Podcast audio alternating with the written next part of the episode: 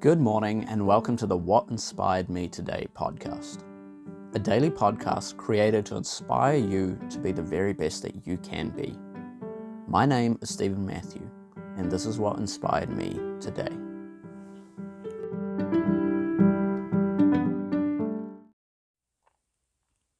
We don't grow when things are easy. We grow when we face challenges. It is a curious thing when a need presses, we can find in ourselves strength and fortitude to get things done. In fact, it is in our moments of challenges and difficulties that we learn what we are really made of, and that is when we grow.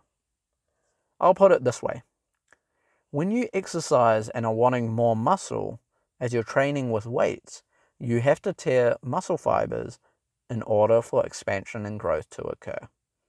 In the same way, during the difficult times, we learn what is most important and discard those things that aren't, in order to allow room for expansion and growth.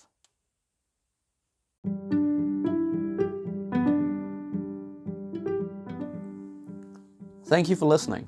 I hope that inspires you to live better, do better, and be better. You've got this.